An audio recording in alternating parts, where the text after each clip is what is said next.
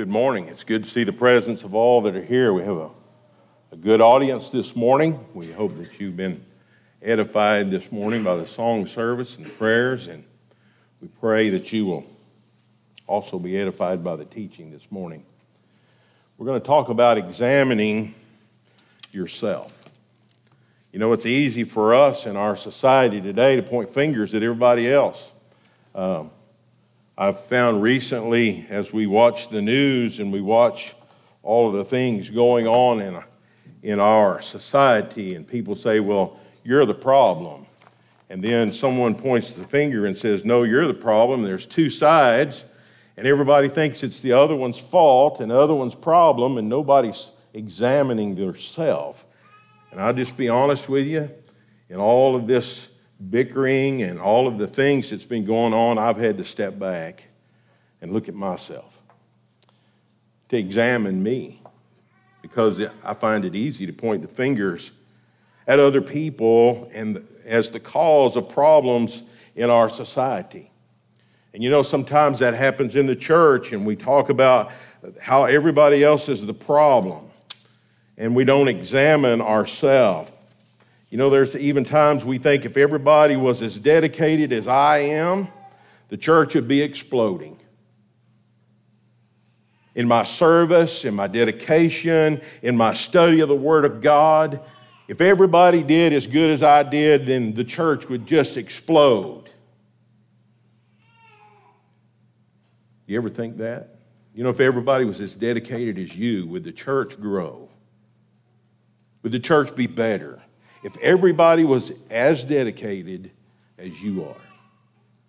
I think sometimes it calls for us to reflect on ourselves and to examine ourselves. The Apostle Paul, as he writes to the Corinthians in 2 Corinthians 13, after much writing to them and much study to them, and after their questioning the Apostle Paul, we find at the end of uh, the Second Corinthian letter, he's trying to defend, or they're at least making him or admonishing him to defend his apostleship. They've gone from recognizing him as an apostle to now they doubt he's apostle and they prove it. And so at the very end of this, this letter in chapter 13, he writes, You need to examine yourselves. Whether you're in the faith, prove your own selves. Know ye not your own selves how that Christ that Jesus Christ is in you, except you be reprobates? Now, reprobate means one who, who didn't finish, one who fails. He's, you know, I was telling this morning, we were studying some, and I was talking about basically it's the umpire going, You're out of here. That's a reprobate. You didn't make it. And Paul is telling the Corinthians, the church, you need to examine yourself. You need to look within and quit looking at other people. And you need to see what you're doing in service to the Lord. So this morning we're going to examine, talk about examining ourselves and how to do that and what it means. We're going to examine whether we're in the faith, as Paul has asked us to do, whether Christ is living in us or not. We're the church. Christ is supposed to be living in us as we go about from day to day. Or are we failed? Are we reprobates? And so we're going to examine these, th- these things this morning, and I hope that you'll study along with me. I have most of the verses on the will be on the screen. Uh, if you care to read along in your own Bible, we encourage you to do that uh, as we go through the study this morning he tells the Corinthians they need to examine themselves. And our attitude in examining ourselves is it should be instead of, well, who are you to tell me to examine myself? We ought to have a willingness to examine ourselves. We need to be in a hurry to examine ourselves. Psalms 119 says, I thought on my ways and turned my feet unto thy testimonies. I made haste and delayed not to keep thy commandments. And this ought to be our attitude as we examine ourselves. It says, I thought on my ways. That didn't mean I just briefly thought about it. That means I examined my ways. I looked deep inside. I looked in the mirror and I said, Who are you? Look into your heart and your mind. Examine who you, who you are. So I thought on my ways and turned my feet. Now I want to tell you something. This is more than a gradual turn. The idea here is an about face. You can imagine an army as they do their exercise and they're, and they're marching together. And the commander says, about face. And immediately they turn. This is our attitude that we need to have in examining ourselves. We need to examine ourselves, and where we find a fault and we find it wrong, we need to about face. We need to turn quickly. And he goes on to, to express that very idea I made haste and delayed not to keep thy commandment. We need to be in a hurry to examine ourselves and where we find ourselves lacking, to make haste and to turn to the Lord and do what he asks us to do. In Lamentation 3 and verse 40, he says, Let us search and try our ways and turn again to the Lord. Lamentation is a crying, and the writer here is weeping uh, about the condition of Israel. And he says, Let us search and try our ways. Search there means to look diligently, to, to really dig deep, and to look at ourselves. And then he says to try it. That means to put it on trial your ways. You need to examine yourselves and you need to compare your, your ways with evidence, with testimony, and you need to put your way on trial. And if you don't meet up, you need to change. You need to turn again to the Lord. And so the writer here is telling us we need to put ourselves on trial. We need to examine our ways to see if we're in the right way. Notice when we take communion, we do this in remembrance of the Lord. And sometimes we, we just think about, well, we're doing this because the Lord commanded, or the Lord, we're doing it because we remember the Lord. But there's a little more to it than that. If we read the whole text in 1 Corinthians 11, verse 27 through 31, it says, Therefore, whosoever shall eat this bread and drink the, this cup of the Lord unworthily shall be guilty of the body and the blood of the Lord. But let a man examine himself what? I thought we were doing this in remembrance of the Lord. It's a time of examination. He said, when you take the Lord's Supper, you need to examine yourself. You don't need to examine the person in front of you. You don't need to examine the person behind you or sitting beside you, and you don't need to judge them whether they're worthy to take the communion or not. I remember years ago, it's been many years ago. There was a young lady that came up to me and she said, Well, you need to do something about that person. I said, What do you mean? And she said, Well, they took communion and they're not a member of the Lord's body. And I said, Were you examining them or were you examining yourself? You see, the commandment is to examine yourself when you take communion. That means you're to look deep inside your heart and your mind. Let a man examine himself, and so let him eat of that bread and drink of that cup. For he that eateth and drinketh unworthily eateth and drinketh damnation to himself, not discerning the Lord's body. For this cause many are weak and sickly among you, and many sleep. For if we would judge ourselves, we would not be judged. What does that mean? Well, the judging there is the examination. When I'm partaking of the bread and the fruit of the vine, my examination is how do I look compared to the blood of Jesus Christ? How do I compare to the body that was crucified? That's where we need to be examining. When I look deep in my heart and my mind, do I meet up to this sacrifice? No. So I have no room to examine anyone else. I'm to examine myself. And if I examine myself when I partake of these things and I'm judged unworthy in the sense that I don't meet the, these sacrifices, I'm not, I don't meet up to these sacrifices, I need these sacrifices, then I truly discern the body and the blood. I understand what it's about now.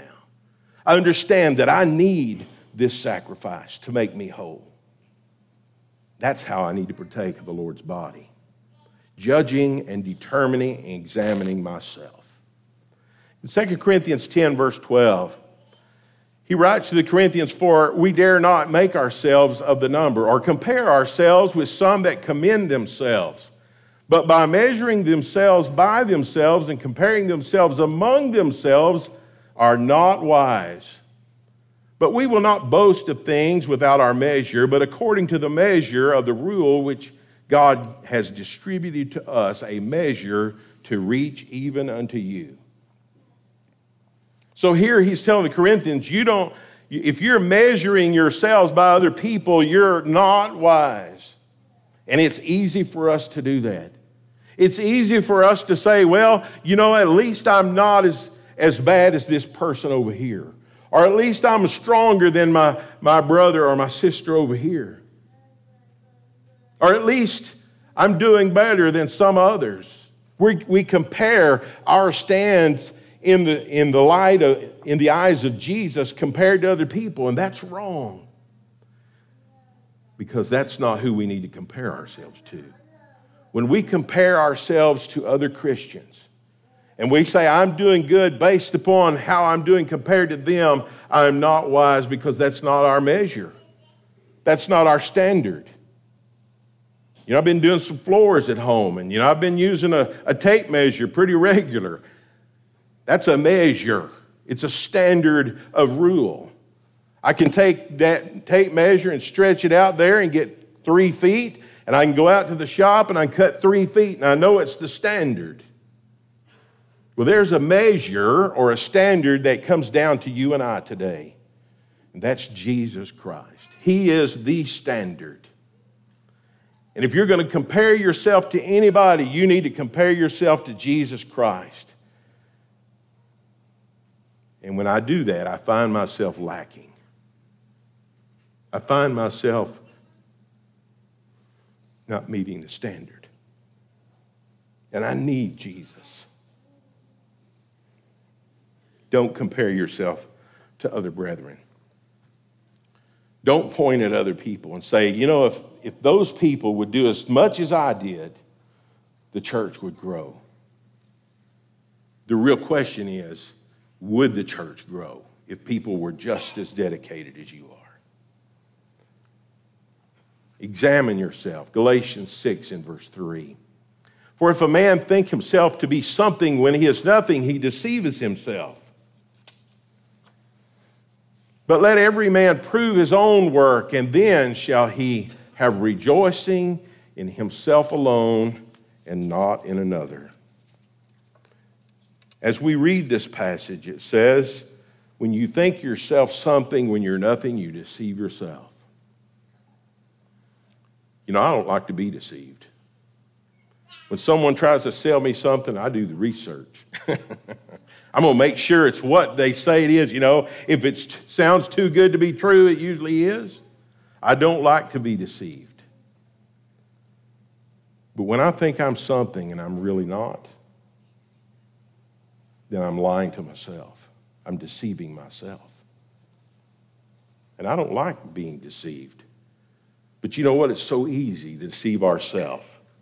But let a man, every man, prove his own work, and then shall he have rejoicing in himself alone and not in another. And here's where it gets real easy to start judging other people because we get disappointed in other people's performance. A lot of times we'll complain, well, that brother or that sister's not doing as much as they need to be doing, or they, they should be doing. And I'm going to be honest with you. Most of the time, those who complain are doing the least. Are doing the least. You can complain about other brethren, but what are you doing? What are you doing?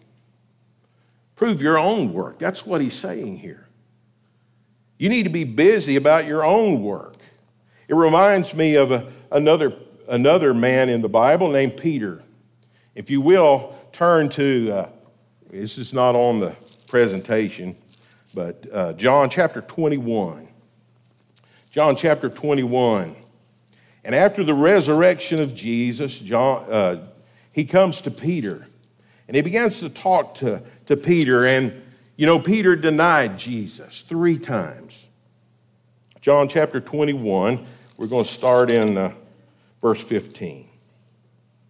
And so when they had dined, Jesus saith unto Simon Peter, Simon, son of Jonas, lovest thou me more than these? And he said unto him, Yea, Lord, thou knowest that I love thee. He saith unto him, Feed my lambs.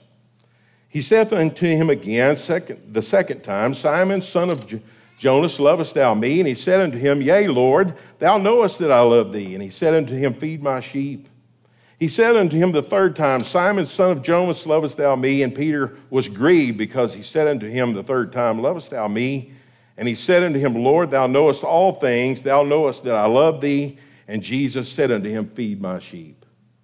Now, what's interesting to me about this is here's Peter, and he had denied Jesus three times with swearing and cursing, and they all scattered, just like Jesus said would happen. You're going to all leave me, and you're going to scatter. And he finds Peter out here fishing, like, okay, it's all over, and there's nothing else to do. And so he finds Peter. And he gets Peter to confess his love for him three times. And we would think Peter would be so thankful that Jesus gave him that opportunity. That Peter would just be all beside himself, that the Lord was willing to forgive him and put him in a place to feed his sheep. That the Lord still loves me after I denied him three times.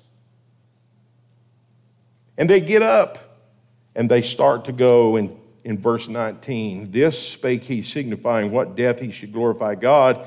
And when he had spoken thus, he said unto him, Follow me. Then Peter turned about, seeing the disciple whom Jesus loved following, which also leaned on his breast at supper and said, Lord, which is he that betrayeth thee? And Peter said unto Jesus, Lord, what shall this man do? And Jesus said unto him, If I will that he tarry till I come, what is that to thee? Follow thou me. Now, here he is, Peter, just received this great blessing from the Lord that the Lord was willing to forgive him and, and get him to work in the kingdom of God. And they get up, and Jesus tells this other disciple, Follow me. And then Peter looks at him and goes, Well, Lord, what are you going to tell him to do? What's his job? Isn't that how we are? We get work in the kingdom of God. And then we start worrying about, well, whatever, what is everybody else going to do?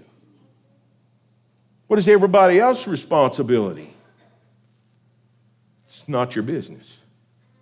Your business is your responsibility. And Jesus basically told Peter, What is that to you? If I tell him just to, just to tarry, you just wait here till I come again, what business is that of yours? You get busy in the kingdom of God. And if everyone did their job, the kingdom would grow. The church would flourish. If we will stop worrying about everybody else and what they're not doing and do what we are supposed to do in the kingdom of God, the church will flourish. So examine yourself. Take a good look in the mirror and deep down in your heart and your mind, are you doing what God has asked you to do? Number two, examine yourself whether you're in the faith. Examine yourselves whether you're in the faith. You know, that's an interesting phrase that Paul wrote to the Corinthians because, you know, they're in the church. He's writing to the church of brethren. And he says, you need to examine yourself whether you're even in the faith or not. Kind of a slap in the face, isn't it? If someone asks you, well, are you even a Christian? That's basically what Paul's asking. You need to examine yourself whether you're even in the faith or not.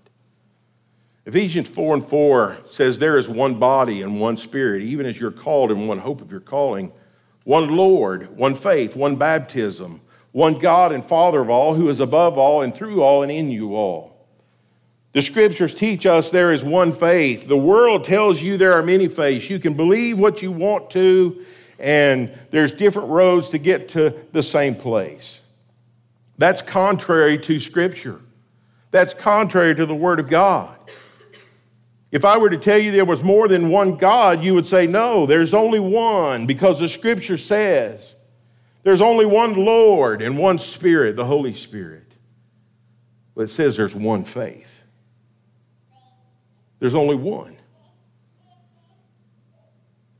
The question is this morning are you in that faith? Are you in that faith? The faith that Jesus Christ is the Son of God. You know, there needs to be some way of detecting that, doesn't there? What's interesting in Acts chapter 9, verse 2, as Saul, who was the Apostle Paul later on, Saul, as he persecuted the church, indicates to us that there was something that he could tell the difference in these people.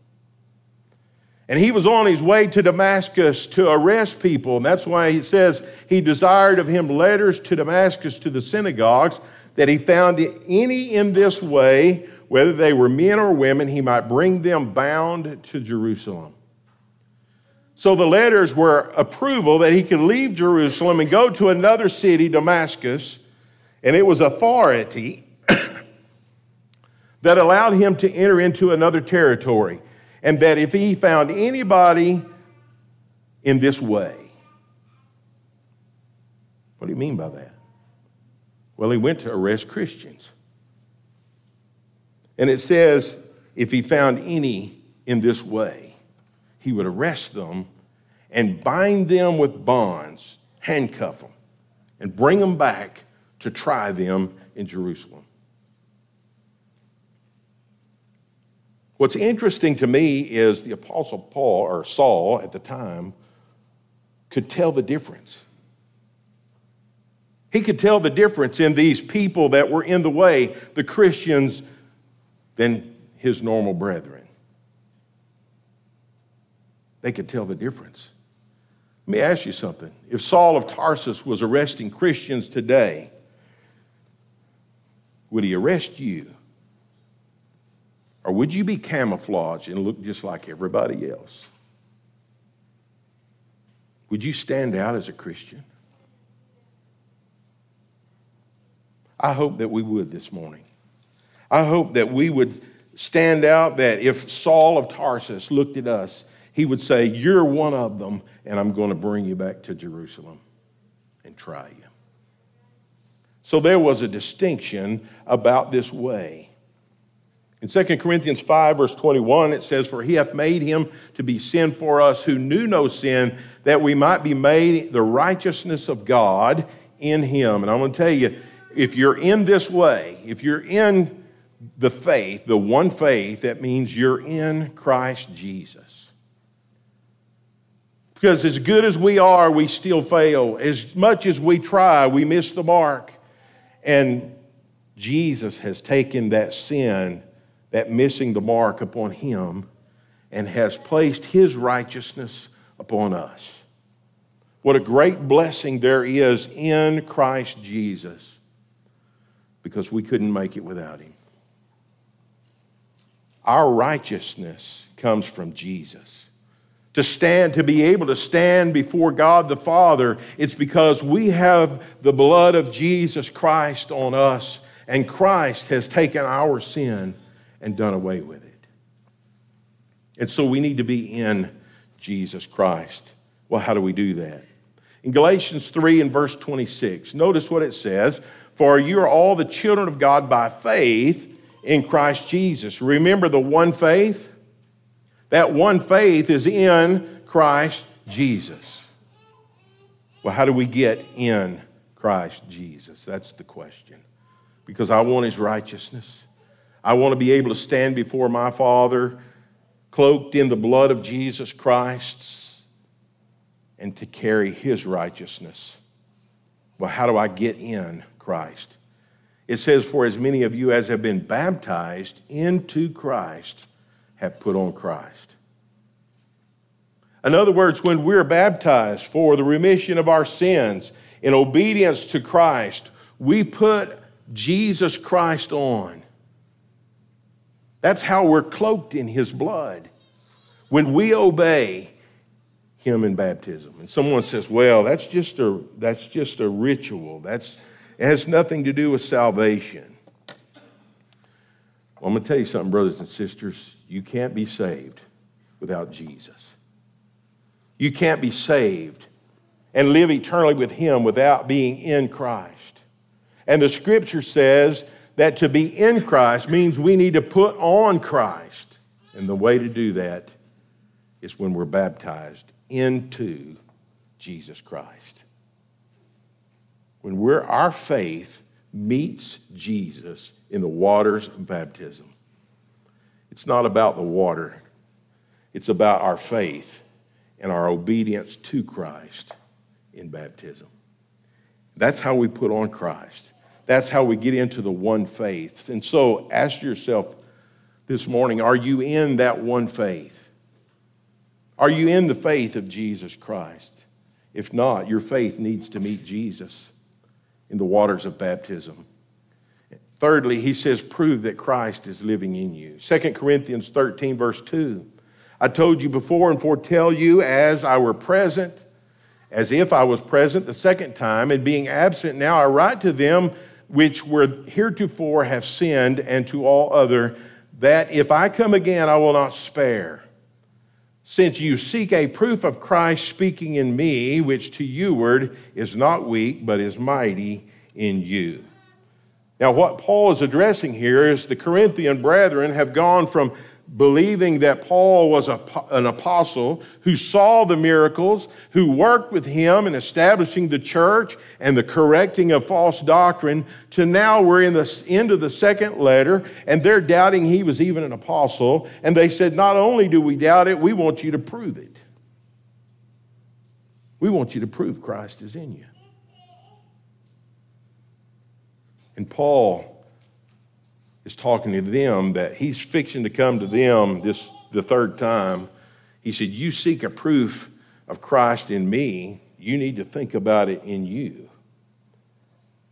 So is Christ in you today?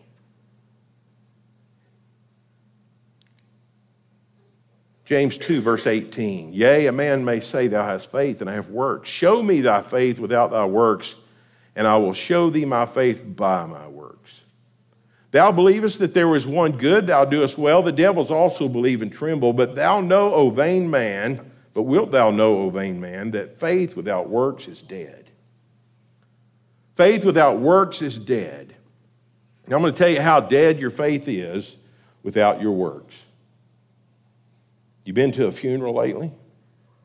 Where there's a casket and a body in that casket? That body is dead. You know how we know? Because what makes that body work is gone. The body without works is dead. Faith without works is dead. So I can say I have faith. I'm in the faith, Brother Craig. I'm in the faith. I believe in Jesus. But my life doesn't show it. I don't worship God as I ought to. I don't go to church and help my brethren fight the good fight of faith. I cheat on my taxes. I lie. Sometimes maybe I curse when I'm out with my friends or I get drunk.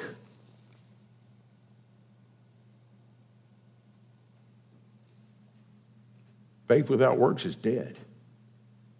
And you can say you believe in Jesus all you want to, but if your life doesn't show it, your faith is dead. So is Christ living in you? If Christ is living in you, then you need to show the works. You need to do what Christ has asked you to do. Is Christ living in you? John 8, verse 31 then said Jesus to those Jews which believed on him, If you continue in my word, then you are my disciples indeed. Jesus said his disciples, his followers, continue in his word. That's why it's so important to read the Word of God, the Bible. That's why it's so important to study it every day. Not just because the preacher says, well, you need to read your Bible, right?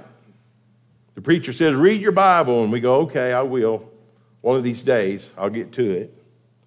And then when something comes along and in our life is messed up, we say, Here, we need to open the book and we need to see what Jesus says about it. You know, I've had people that believe certain things all their life, and then I start talking to them about it, and they go, Well, I didn't know that was in there. I didn't know that was in there. Did you read it? Continue in His Word. This is the mirror. You know, I had a picture of a young lady looking in the mirror to examine herself. This is the mirror that you need to be looking in. This is the one that will show us who we truly are and why we need Jesus Christ continue in his word. John 13, verse 34, a new commandment I give unto you, that you love one another as I have loved you, that you also love one another. By this shall all men know that you're my disciples, if you have love one to another. Sometimes the church gets to where it looks like just another organization or some social group. Sometimes we come in at the last minute and leave before everybody gets to speak to us. And I know it's difficult in this COVID times, and I'll, I'll, I'll grant you that's tough because we're not supposed to be lingering and, and hugging on each other and, and that kind of thing. But you know, we are to love one another. And our love for our brethren needs to exceed that love or the fellowship we have with the world. And so, does your love for the brethren in the church, does it exceed your relationships to the world?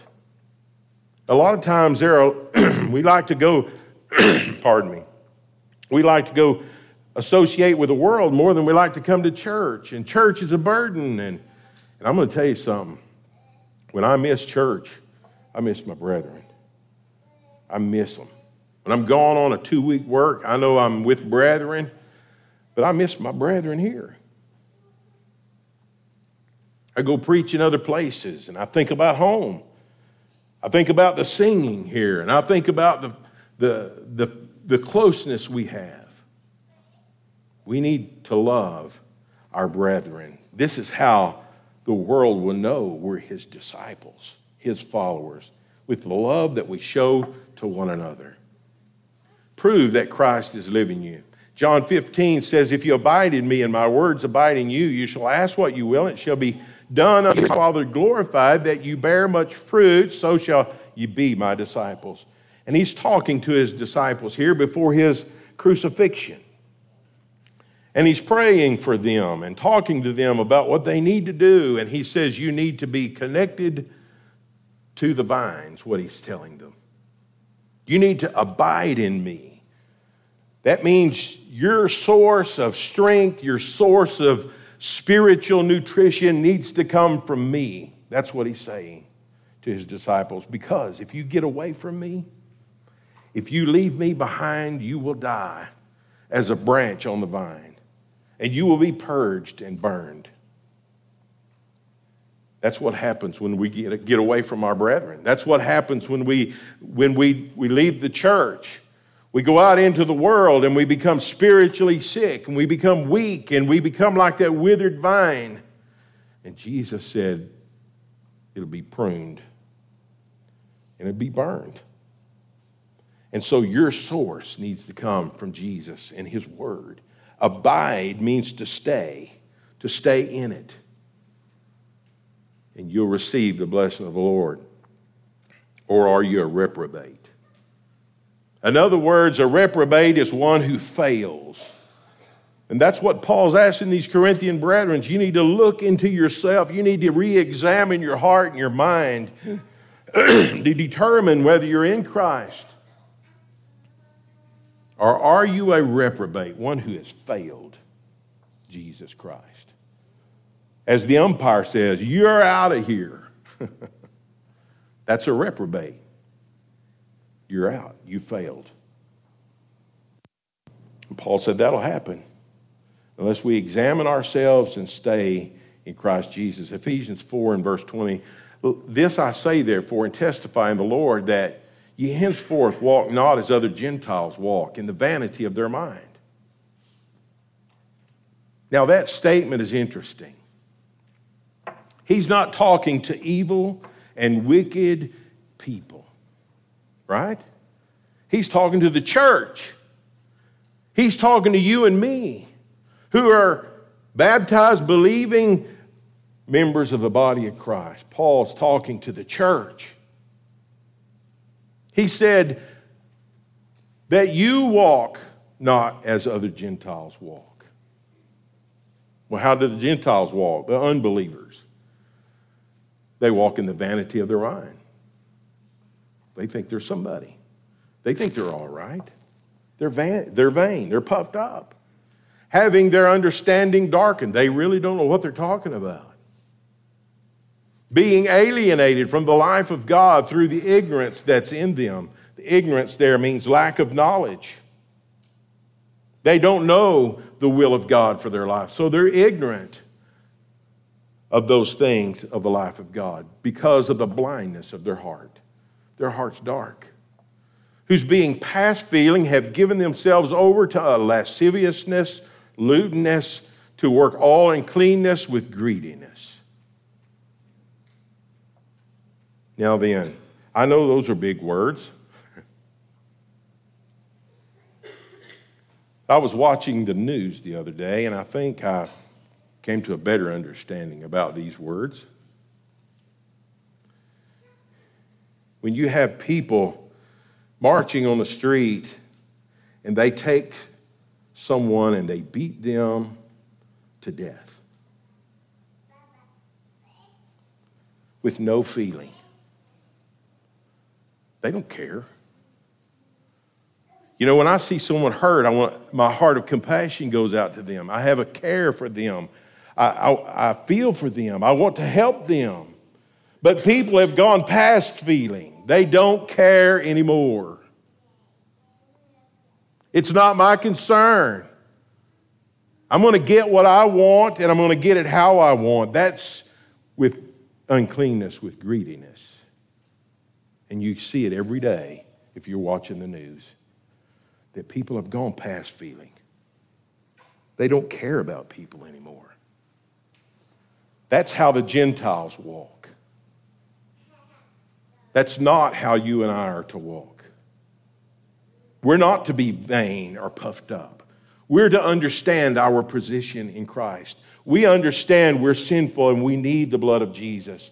We understand that Jesus teaches us how to treat people with love and care and be concerned about people and share the gospel so that other people can enjoy those blessings. But when we get to the point we don't care anymore, we're headed down this path. We want what we want. And there are sometimes we have people sitting in the pew that come to church on Sunday because, yeah, that's what I'm supposed to do on Sunday, but the rest of their life is, I don't care. And Jesus said through Paul,